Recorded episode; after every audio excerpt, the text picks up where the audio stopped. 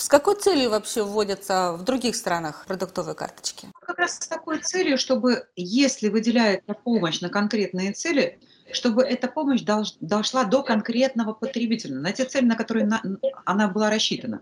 То есть вот, рассчитана на подготовку к школе. Что нужно приобрести теоретически родителям? Школьную форму, портфель ребенку, обувь да, для школы, может быть, какие-то э, средства, ну, я имею в виду, там, может быть, пеналы, то, что не предоставляется государством для обучения ребенка. Но мы же понимаем, что реальность такова, что родителям, может быть, они уже купили, может быть, приобрели весь этот набор необходимый и заранее. А э, может быть, им сейчас конкретно нужно рассчитаться там по коммунальным долгам за, за услуги э, и так далее.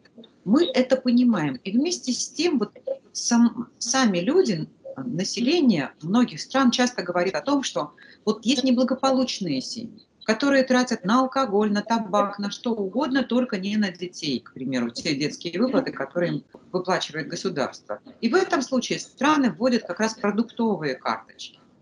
Но это не панацея раз, и, на мой взгляд, это, знаете, как с одной стороны, бояться их не надо, это не 90-е, это не, не, не талон на сахар или талон на манную крупу. А что вызывает страх вообще, на ваш взгляд, у населения? И почему позор введения на продуктовых карточек, как считают некоторые слои населения?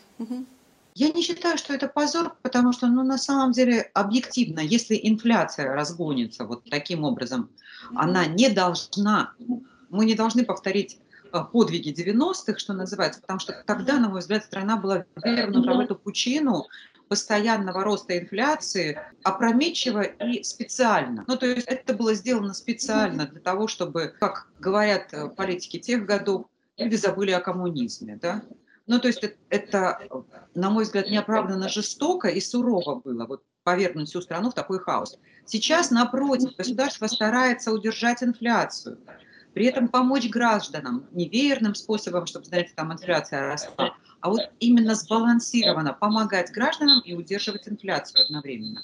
Поэтому для ввода продуктовых карточек сегодня оснований нет пока. Но вдруг, если мы говорим, а вдруг что-то случится дополнительно и так далее, на мой взгляд, тогда страшного. Ну вот понимаете, как а что говорить? Вот, ну, выжил же в свое время а, Советский Союз, при карточках, когда ну, вынужденно были введены они. В 90-х годах насколько помогли карточки, на мой взгляд, нисколько.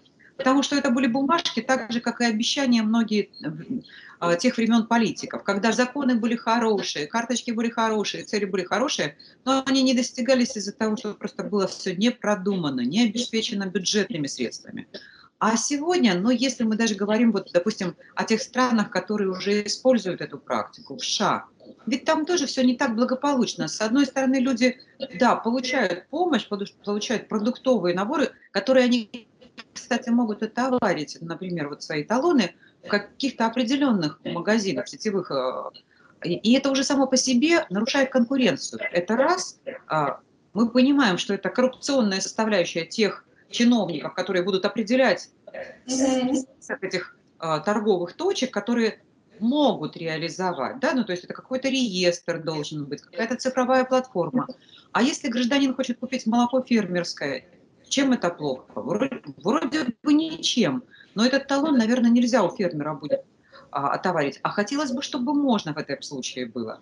И кроме того, ну, понимаете, на мой взгляд, вот тот разгул мошенничества с э, продуктовыми карточками в США, он сам по себе показывает, Э, что если есть желание определенных слоев населения а, не, а, не сделать ну, как бы благо для своей семьи, для своих детей, а мошенничать на этом и все равно купить себе тот самый набор алкоголя и табака или там еще чего-то, а, то если люди я, это делают. Если я правильно понимаю, это дополнительная помощь от государства. Да, безусловно, это дополнительная помощь.